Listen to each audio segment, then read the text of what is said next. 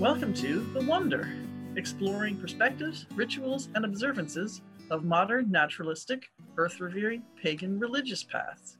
Here are your hosts, Yucca and Mark. Welcome back to The Wonder, Science-Based Paganism. I'm one of your hosts, Yucca. And I'm the other one, Mark. And today we're talking about surviving the holidays as a pagan. Right. Yes. So welcome to December. Here we are. There's a lot to go into with this. And later on in the month, we're going to come back and talk about the different traditions and projects and things that you can do. But today we're going to start with the kind of the more secular approach to the holidays and all of the family expectations and all of that cultural stuff that's going on that kind of everybody shares, regardless of whether they're pagan or Christian or whatever they are.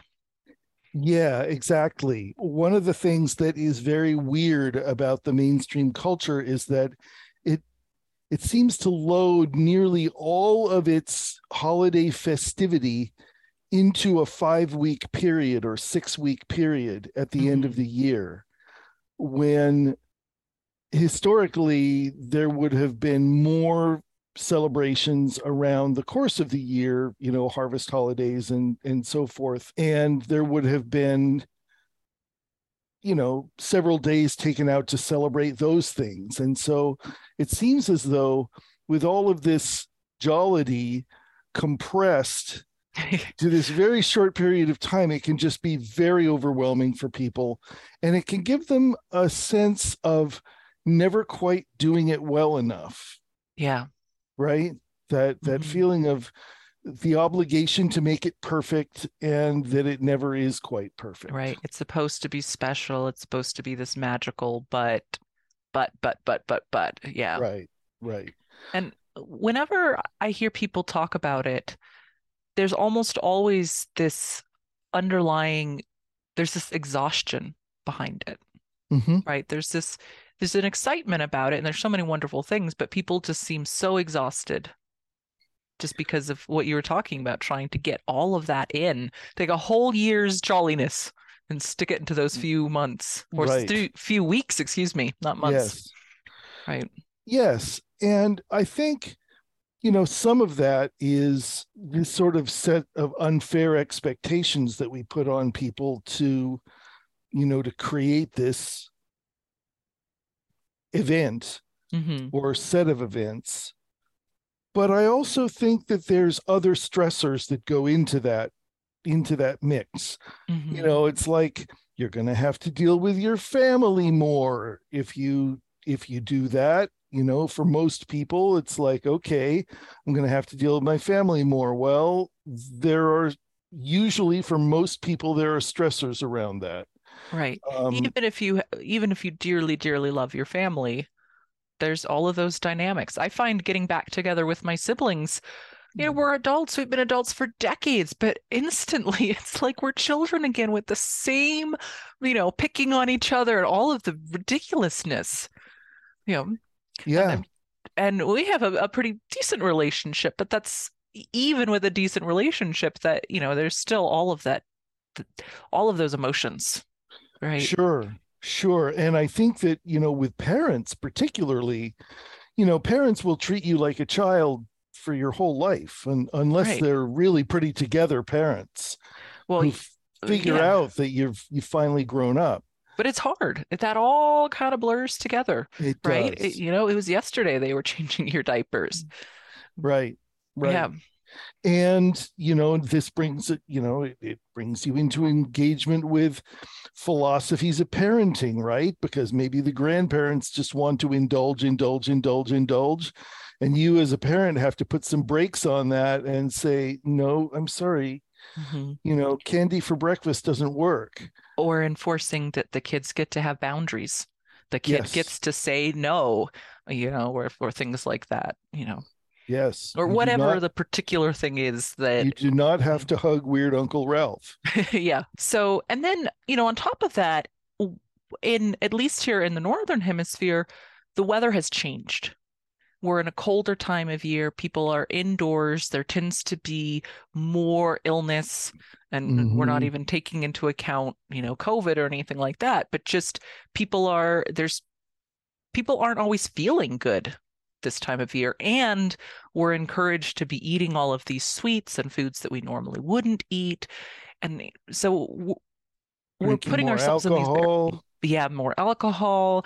We're just in a more vulnerable place emotionally and physically, and asking so much of ourselves at the same time, and so much of others. Right. And that then to buy everything.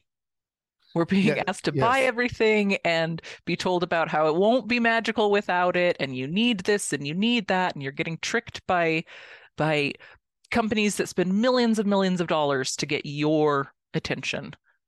Yeah. And that, the financial stresses, that's a whole other level of stressor that happens with people. And this year in particular, right? That's something that happens every year, but there's a lot of challenges right now with all of that, just, on a global level. So. Right. Yeah. So there's all that. And then if you're of an alternate religion, then there's the layer of, okay, well, how do I then live in a way that I find fulfilling and meaningful, and not run aground on somebody else's judgments, right?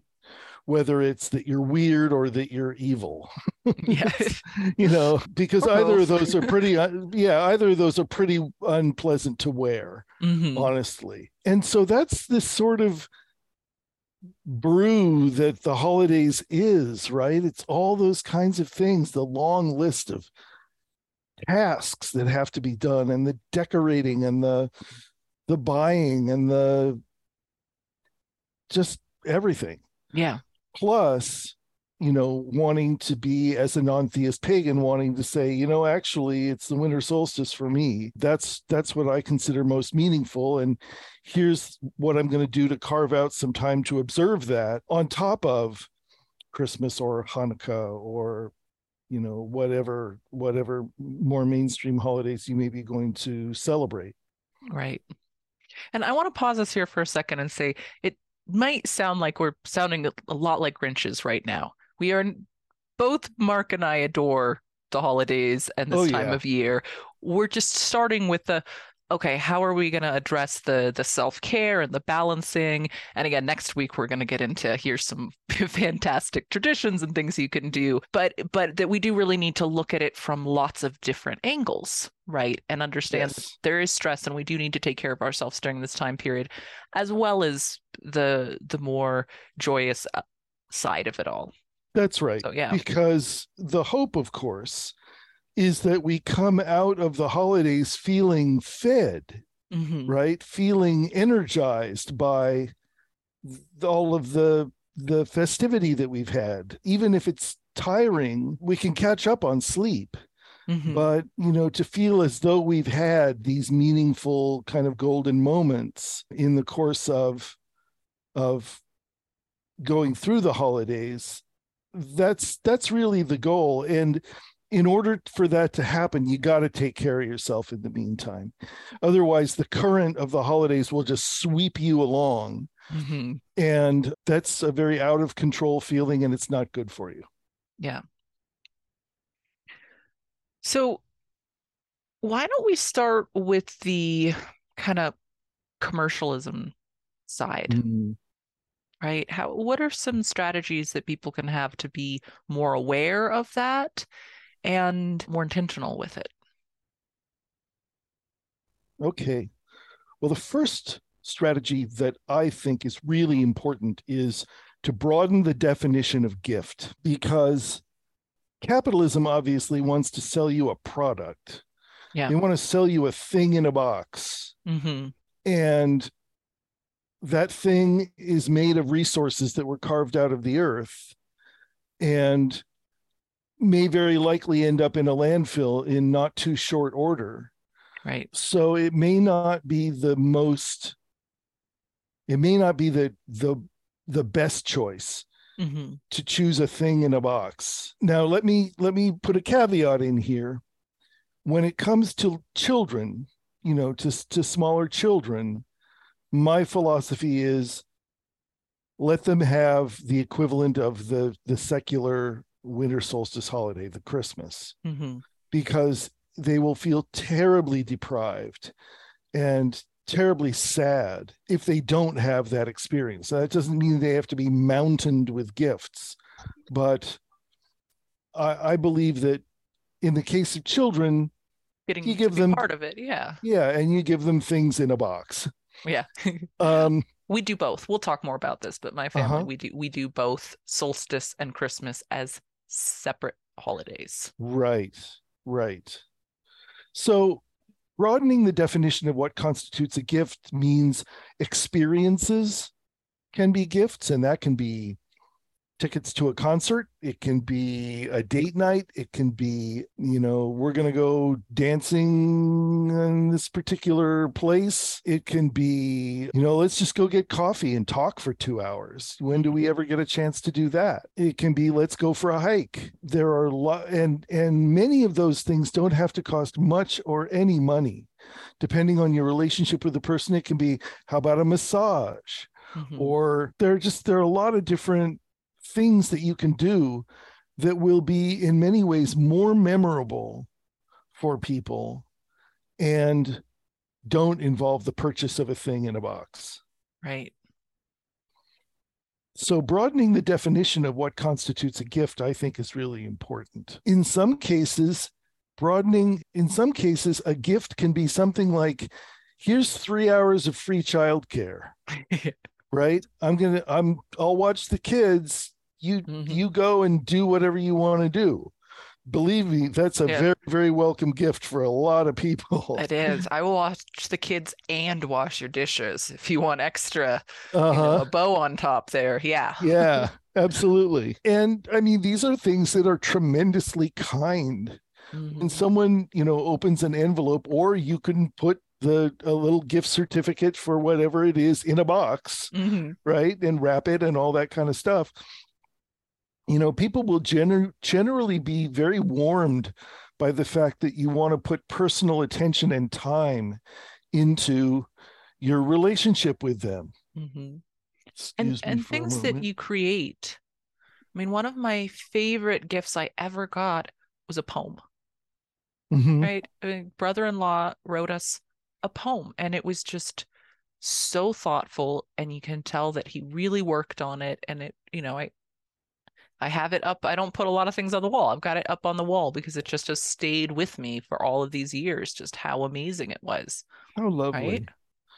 Yeah. And people are creative in all kinds of ways. I mean, the handmade gift, not to be confused with The Handmaid's Tale, the hand-made gift is a wonderful thing. You know, whether it's a piece of writing or a piece of music, mm-hmm. or a compilation CD of music that you think the person would like, or or something from a local artist, mm-hmm. because I mean, to me, there is a categorical difference between an artwork that was created by a local artist that is trying to sustain themselves through their art, and something that was manufactured in a factory in China.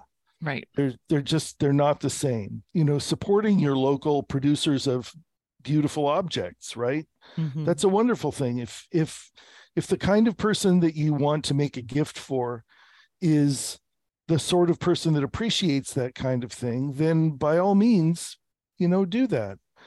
And I should say now, I mentioned kind of the first part of my formula earlier, which is about making sure that children have that gift receiving experience.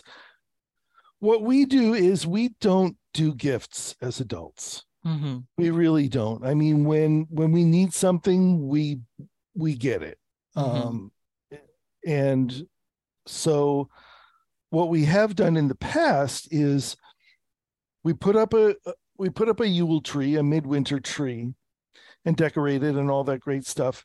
And we put treasures underneath it, mm-hmm. things that we have that we just love that are really cool. Like I have an antique uranium glass slipper that phosphoresces under ultraviolet light because it's uranium glass, right? They used to make that. And it's just this very beautiful little thing. So it's one of the things that goes under the tree. And it gives us a sense of kind of wealth. You know, look at the cool things that are in our life. You know, objects from nature to appreciate, you know, antlers and bones and skulls and abalone shells and, you know, all these wonderful things. So we don't do the gift thing for adults. And we might make an exception once in a while if there's something that seems like particularly needed or wanted on the part of some adult that we love, but the amount of stress that is taken off of you by not having to buy a thing for this long list of recipients is profound. It will make a huge difference in your experience of the holidays. Yeah, it really does. And I wanted to add on a little bit with what you were saying. You're talking about the different types of gifts, and then also for the children, you know, giving them the traditional kind of box gifts. But that's something that you can do both of. And as time goes on, the ratio of which kind of gift they're getting as they're becoming teenagers, as they're growing into adulthood, it shifts what you're doing with them. Right. Yeah, and so then it's just a natural thing, and it's never about being deprived. It's about just what this is really about is about the love for each other and the gratitude and the giving and the, you know, to use the to be stereotypical, the spirit of giving, right? It really is, right? And being about that and not the object, right? Right. Now, there are a lot of practical things that this time of year, you know, coming out of harvest, being about to go into to these very cold times of year when there's not a lot coming out of the garden, there's not a lot being produced, of being ready for the cold to come. So there's some practical part about, you know, the giving the socks, that sort of thing, that just to being prepared materially for what's to come. There's an element of that as well, which I think is important just to keep in mind, that that's one way that we do show love is to make sure, hey, you've got your warm socks for the year. Right. Yeah, you're going to be comfortable. Yeah, that's a great thought. In Iceland, it's traditional to give books for Christmas, and Christmas Day is a day of sitting around in warm socks, drinking hot chocolate, and reading books. Oh, wonderful. Cuddling with kitties, too. I feel they've got cats, right? Cat cuddling. Course. Yeah. You know, those kinds of traditions, they make for some very warm memories. They really do make for some super nice times. And having downtime like that in the holidays is another thing that's really important when we talk about self-care. That's certainly one thing to be considering is, when am I doing nothing? Right. You know, it's hard to imagine that it's possible, but you got to do nothing sometimes. Or at least have nobody else's mind in yours. Yeah. Because we've really lost solitude, especially in the last decade or so, as the social media and smartphones and all of that stuff has just kind of invaded into our personal lives. So there's so little time that we're ever simply alone with ourselves. And I think that that's essential, right? I think we're social animals. We need to be around other people as well. But especially in the dark of the year, just getting to be alone a little bit is just vitally important. I completely agree. And ironically, the inverse is true as well, because it's a time for gathering with loved ones and for, you know, celebrating the fact that we have people that love us in our lives and all that good kind of stuff. But you can go overboard with that. People, especially introverted people, or neurodiverse people who get overwhelmed by too much social stimulus, really need their alone time. Mm. And so it's important to plan for that and make sure it happens. Yeah. And thinking about both, it's kind of like in the dark of the year, we're celebrating the light as well. I mean, that's a lot of what the Christmas tree with the lights on it is about, right, is bringing that light into the dark, but we're recognizing and seeing both. It's a celebration of both. Yes. So I think that that's one way to look at it with the family, but with self as well. Yes. Right. Yes. Solitude and company. So I wanted to talk a little bit about a couple of other gifty sorts of ideas. There's always food, mm-hmm, you know, baked goods. I mean, an incredible gift would be, you know, cook dinner for people and bring it to their house, mm-hmm, you know, the week before the big event. Right. You know, something, you know, just when things are going super crazy, you know, give people a meal that they don't have to think about, you know, just being aware of what people's needs are and, you know, thinking about your own, you know, where are the places where you get really exhausted and you think, oh God, I wish I didn't have to do X. Well, if somebody else did X for you, wouldn't that be amazing? Mm-hmm. Right. Yeah. So I really encourage that the incorporation of that personal touch into gifting, either through experiences or through handmade things or through, which includes baking and cooking and all that good kind of stuff. And then also because there's a guilt factor in commercial acquisition as well. Just really being mindful, you know, of where things come from, who you're buying from. There are tons of Etsy stores. There are tons of indigenous based stores that you can order things from. You know, figure out who you really want to be giving your money to. Is it some international conglomerate with shareholders, or is it, you know, just somebody who's trying to get by? Mm. Wonderful. Well, why don't we talk about the second part of this, which is the family gatherings or the social gatherings, maybe not necessarily family, but maybe the office gatherings or whatever it is, because that's a big one, right? There's a big one in terms of whether you're of the same religion or not, but also just dealing with the various personalities when people are in this kind of heightened place to begin with. And I think a great place to start with that is the recognition that in those circumstances, everybody is under a certain amount of stress, mm-hmm, except possibly the most garrulous extrovert. Pretty much everybody else is feeling some level of, what are people going to think of me? You know, how this is the office party. How is my boss thinking of me?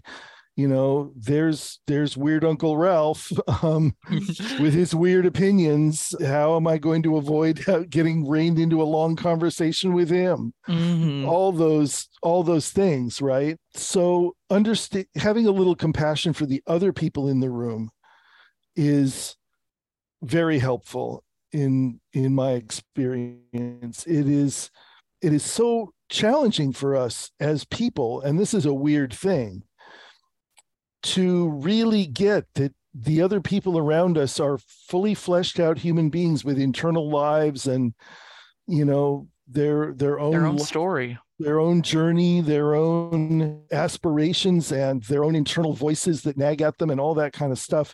There's a term for that realization called sonder, which when I heard that, I was glad that there was a word for it, because I think it's really important that people have that experience of others.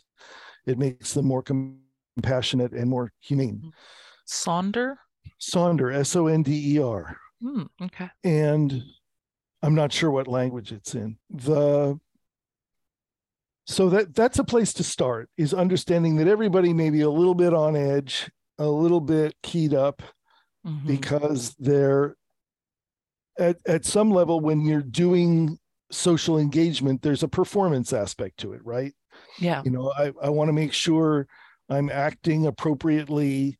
I want to make sure I'm, you know, not displeasing the people around me, all that kind of stuff. Right. Reading everything correctly and responding. And and just being compassionate for those people. Yeah. And for yourself too. Yes. Right. Yes. Yeah. Yeah. So now you've got these social engagements that you've got to go to. Well, how do you take care of yourself, especially as someone who practices atheopaganism or non-theist paganism or some other variety of naturalistic earth honoring path? You know, as someone who is an outlier philosophically and spiritually, how do you kind of stand in the truth of yourself while at the same time not picking fights with others that may have strong opinions about that? Mm-hmm. And I guess my first answer to that is that if their opinions are strong enough, you don't. Right. There's no point in, you know, trying to win an argument with some rabidly right-wing evangelical Christian who just wants to tell you that you're going to hell. Right. So the first step is this something that you're going to engage with or not? Mm-hmm. Right. And in many cases, you may simply choose not to. But in the situation, in the event that you do choose to, right, then thinking about before you go into that, how are you going to prepare and how are you going to respond for it? You know, you might choose something like doing some sort of, you know, shielding ritual before you go in, maybe doing some premeditation on role-playing of likely scenarios that are going to come up. Practice some of your deflection techniques or expressions that you're going to use if you've decided that it's really valuable and worth it to you to be there for whatever that reason is, right? Because mm-hmm. It's not our job here to be telling you what you should or shouldn't do. We're not you, right? We have no idea what it feels like to be you or the shoes that you're in, but we're just encouraging you to think about how to protect yourself in that situation and still get what you're trying to get out of it. But right. Know at the end of the day, you can't control anybody else. Right? No. You cannot control the outcome. You can work on trying to get the outcome you want, but know that you can't control that. Right. Right. And if you're going to go into this situation, you've got to be prepared for that possibility. Yes.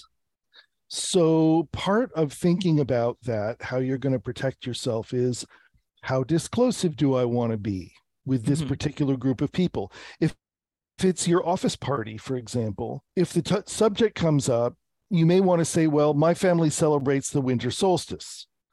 You don't need to go any further than that. You have a right to have your religious beliefs in the workplace, just like everybody else does.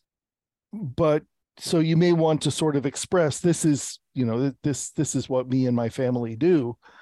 And then there may be questions. Well, how does that work? And what's that about? And you can explain as much as you're comfortable with. Or not. You don't have to. Or not. Yes, exactly. Right? And here's the thing. Depending on how you feel about it, you don't owe them that. You also don't owe them the truth. Right? That's true too. That's up to you. If you don't feel like that's something you want to get into, oh, I wonder, how was your Christmas? Oh, great. You don't need mm-hmm. to say, oh, actually, I don't practice, you know, I don't believe in Christmas or anything like that. I don't celebrate Christmas. Right? Yeah. You know, you don't owe them anything. It's fine. Yeah. So it's however you want to handle that. Yeah. Yep. That's true. And that's an example of where, you know, being literally truthful can actually be a lot more harmful than, you know, applying the social lubricant of the little white lie that just lets things keep clicking along smoothly. And of course, we have to be very judicious about deciding when those things apply. But it bears saying that a lot of people would be a lot lonelier if they were fully candid about everything in their lives with everybody around them. Mm-hmm. And so, you know, we've been talking about the context of an office party, but that may also be the same. But you have the same things to think about with a family gathering, whether you're the one organizing that or the one attending it, or, you know, and again, maybe it's not just one gathering. Maybe you've got 3 gatherings and you're going to the in-laws and yours and all, and then all of the different sides, you know, so it's just something I would encourage kind of sitting down, like literally sitting down and just having a little strategy party with yourself. Mm-hmm. Right. If you do journaling or something like that, it's a wonderful time just to maybe make some, just write down some of the possibilities and the strategies that you want to have, and what are your values, and what do you hope to get out of it, and what do you want to protect yourself from, and just go into it being aware. Mm-hmm. Because when you're aware, you have a better chance of being able to respond in a way that you want to respond when you're not caught off guard. Right. Yeah. Right. Yeah. And the other thing to remember is that, and this is something that may not leap immediately to mind for people that come out of traditions like Christianity that require that you only be a Christian and not anything else. Naturalistic paganism is not like that. You can go through all of the rituals of a Christian Christmas gathering, and no harm, no foul. You haven't offended anybody or betrayed yourself or hurt yourself or anything. Yeah, there's no God that's going to be mad at you about it. That's right. You can have and still do all of your own celebrations and rituals on the solstice or as close to the solstice as works for you. And there's nothing wrong with that. So there's nothing hypocritical about it. So you don't necessarily need to, lead the prayer to Jesus, but you can bow your head and just sort of be there. All that's up to you. And it's perfectly okay to play along in order not to create conflict. Yeah. As long as that feels good to you, right? Mm-hmm. If that doesn't feel good to you, then you don't need to put yourself in that situation. Right. Right. So. Right. Yeah. Yeah, and that really is important to say, because I know there are a lot of people for whom it's like, I couldn't not go to my parents' Christmas gathering, right? I couldn't not go to that, even though they know that they really need to betray themselves deeply to be there. Mm-hmm. And when confronted with that kind of a paradox, you really need to think seriously about whether you're going to go. Mm-hmm. It might actually be the better part of valor to just say, I can't come this year. It doesn't feel like it would be right for me. Mm-hmm. And you don't have to go into any more detail than that. And here's the tin of cookies that I baked for you. Yeah. Or whatever it is that might smooth it out. So, yeah. So we actually last year, we did a full episode specifically on this. So mm-hmm. If this is something that people are kind of wanting more of, definitely check out our episode from last year on this. Was that a year ago? It was a year ago. Yep. Oh, man. Probably almost exactly, right? We would have talked about this early December, yeah. maybe even late November. So it just flies. But why don't we transition now to some of the things that we can do during this time period in preparing for the holidays, throughout the holidays, in terms of self-care, right? And again, we'll get later into some of the traditions and stuff that we can mm-hmm. do, the specific holiday celebrations. But is there something that you would suggest to start with, Mark? Well, I start with the body. Mm-hmm. I mean, there's all the psychological stuff that we go through at this time of the year, and there are all the techniques that we have for working with the psyche, but getting enough sleep. Absolutely. Eating some semblance of a decent diet, even if it's a little heavier in sugar than it usually is. It's sugar and fat. Don't worry about that so much, but make sure you're getting protein. Make sure you're getting a vegetable. What is that works for your body. For you. Yeah, right? Exactly. And get that sleep. Be aware of how much you're drinking. Mm-hmm. Because it seems like all of these gatherings, in many cases, there's alcohol going on. So if you do drink, just really be aware of how much you're drinking. And if it starts to feel like that's not what you want to be doing, pare it back, tell people. And you can facilitate that for yourself by bringing something to drink for yourself to a gathering, right? Yeah. There's wonderful, sparkling cranberry ciders and pomegranate ciders and things like that. There are some really delicious things now. And I'm going to put in a plug for my local brewery, Lagunitas Brewing Company, which has a great beer called APNA, which is, or IPNA, it's like an IPA, but it's NA, which is no alcohol. Mm-hmm. And it's delicious. It actually tastes like a beer, but it doesn't have any alcohol in it. So it's worth checking that out if you need to. So, you know, enough said about that. If you don't drink, this can be a very challenging time of the year. Mm-hmm. So take care of yourself. If you go to meetings, do the things that you need to do in order to keep all that in check.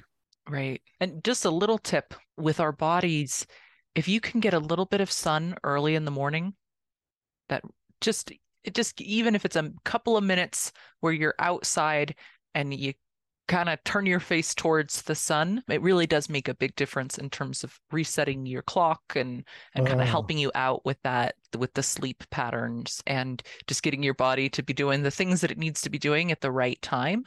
Because this time of year, it can be really, really tricky on our bodies and our rhythms as we have the lights on all the time and later on, and then when is it dark and when is it not, and we are first and foremost, we are physical creatures. Yes. Right. We are animals with, you know, millions and millions of years of adaptation to a certain environment which we are not living anymore. Right. Right. We are animals in captivity, right? And so just trying to be aware of that a little bit is a good start. Yes. So, yeah. So that brings us to the psychological things that we can do in order to support ourselves. And to me, the number one thing there, if you're taking care of your physical self, the number one thing there is to go back to that first principle of naturalistic paganism, which is pay attention, right? If there's snowfall, watch the snowfall for 15 minutes. Listen to the rain on the roof. Crack the window open so that you can smell the smell of the rain. Mm-hmm. Go for a walk in the snow. Notice what birds are around, if any. Just, you know, notice what phase the moon is in. Mm-hmm. There are so many simple things that we can do to keep ourselves regrounded in the fact that, okay, I'm on a physical planet. It's going through a physical set of processes, and all this culture stuff is fantastic, but I'm still just on a physical planet doing physical processes, and it's all going to work out. Yeah. Speaking of the moon, December has the Geminids, which is one of the biggest meteor. There's two really big meteor showers a year. And if you get clear skies pretty much for the rest of the month, even if you don't get it on the night that it's peaking, you've got some good chances to see some really beautiful meteors. So if you get a chance just to be out there. And right now, Mars and Jupiter are both really bright up in the sky. Even if you're in a city, those are probably going to pierce through that light pollution and just be really beautiful just to take a moment and just take a look. Right? Yeah. So other psychological things, and I put this in the psychological category, even though it's a physical thing. Take a shower. Yeah. Especially if you go through any kind of a stressful experience, take a shower. There is something about, and there's literally something physical about it. It's not just the sensations all over your body that create more of a grounded sense of being in your physical self. There is a way that splashing water creates negative ions that tend to kind of ground out the kind of zazzy feeling, the jangled feeling that you can get from having social interactions or being in a crowded store or any of those kinds of things. Yeah. So that's really a go-to as far as I'm concerned. I don't know about the ions, but I know that for me, the sound of the rushing water and that just being able to control that sensory input is really amazing. Like I'll do a shower and then a bath, right? First the shower, kind of wash it to get like, okay, the feeling like I'm washing it all away. And then the bath of just getting to just feel like melting into that water and relaxing. Soaking in the heat. Yeah. Yeah. And I like to actually be in the tub while it's filling. So it has that sound, that rushing waterfall sound, and it's filling up. And that's one of the favorite things that we do in the holidays, because I don't have a tub where I live. We don't actually have hot water either. So we just heat our water up on the stove to like do dishes or something like that. But when we go into town to my mother-in-law's, she's got the big bathtub with the water heater. And it's like, oh yeah, we can do some nice relaxing for a long time. Nice. Very nice. Yeah. That's a wonderful thing about the holidays. But there's other things too. Like a shower is a really wonderful one. But if you don't have access to that, right, there are other types of things that you can do that feel like you are transitioning, that you're switching between these, you know, you're getting away from some of that stress, you're letting go. I mean, there's the shaking, there's the dancing, there's the stepping into a ritual space. And we've talked a lot about this on the podcast. And you can do things like going into the dark room, right? Turning all the lights off and then things like that. Right, right. And coming back to yourself psychologically is very important at this kind of time, because it is so easy to get to be what we call ungrounded. You know, it's easy to get your thoughts spinning. If you're dealing with family, it's easy to get all the old messages from the family going again, right? About ways that they criticize you, or that they don't respect you sufficiently, or that they haven't recognized how you've changed. Mm-hmm. And all the things they do that are just so annoying. Yes. That drive you crazy. Yeah. Yeah. All those things that you feel about them. So all that stuff can be going in your mind. And if you just let it keep going, then you can become increasingly stressed and more kind of separated from yourself. So, you know, sit down and just breathe for 5 minutes. It doesn't have to be a super long time. Off. Take the earbuds out of your ears. Yeah. Right. Get away from the gadgetry for a minute, and just the other thing that I find is very, very helpful. And this sounds like sort of brute force magic making, but get a big rock, you know, a rock that weighs 15, 20 pounds, sit it in your lap, sit on the ground or sit on the floor, and just sit cross-legged if that's comfortable for you, and just sit that rock in your lap and just ground with it. Just wait. Yeah. Yeah. You'll be amazed at what a difference it makes. Just feeling that gravity pulling you back to the earth, and it clears all the spinning stuff out. It's a powerful technique. Yeah, love that one. I discovered that, or innovated it, or whatever it was. My former wife was in a really kind of panicky space. She had, I don't even remember what the circumstance was, but she was in this very hyper manic, very anxious space, and was telling me about all the reasons that she felt that this was so, and she wasn't a pagan. And so I said, well, we do stuff with things like that, so have a seat, sit on the ground.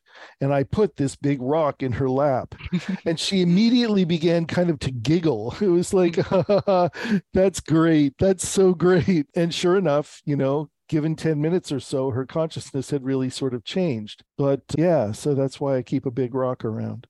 It's great. Yeah. So this really can be such a lovely time of year, and a really, really meaningful time of year, and getting ready, ending out this year and getting ready for a new one, and all of that. And so it's just a time that can also, it can be stressful, and so it's a good time to be aware and just really be present with ourselves, and really honest with ourselves about what it is that we need, what's feeding us, what's not, and thinking about what do we value, and what obligations do we or do we not have, and how to handle that. Right. So Right. Yeah. And if there are things that we feel obligated to do that we really don't want to do, are there alternatives? Mm-hmm. Is there some other way to get at that? You know, is it possible to, I don't know. I don't know what the example is. If the holiday meal with the family is a nightmare, maybe a restaurant, mm-hmm. you know, there are other ways of coming at this. If it's, yeah, if just some creative just thinking impossible. About it. Yeah. Yeah. Yeah. So we hope that you all have a wonderful, intentional holiday season. Yes, and may Krampus come, but not take you away in his bag this evening, because right. in Bavaria, it's Krampusnacht. So hope that you don't get whipped with birch twigs too much or hauled away in his bag. That's great. All right. Well, thank you, everybody. We will see you next week.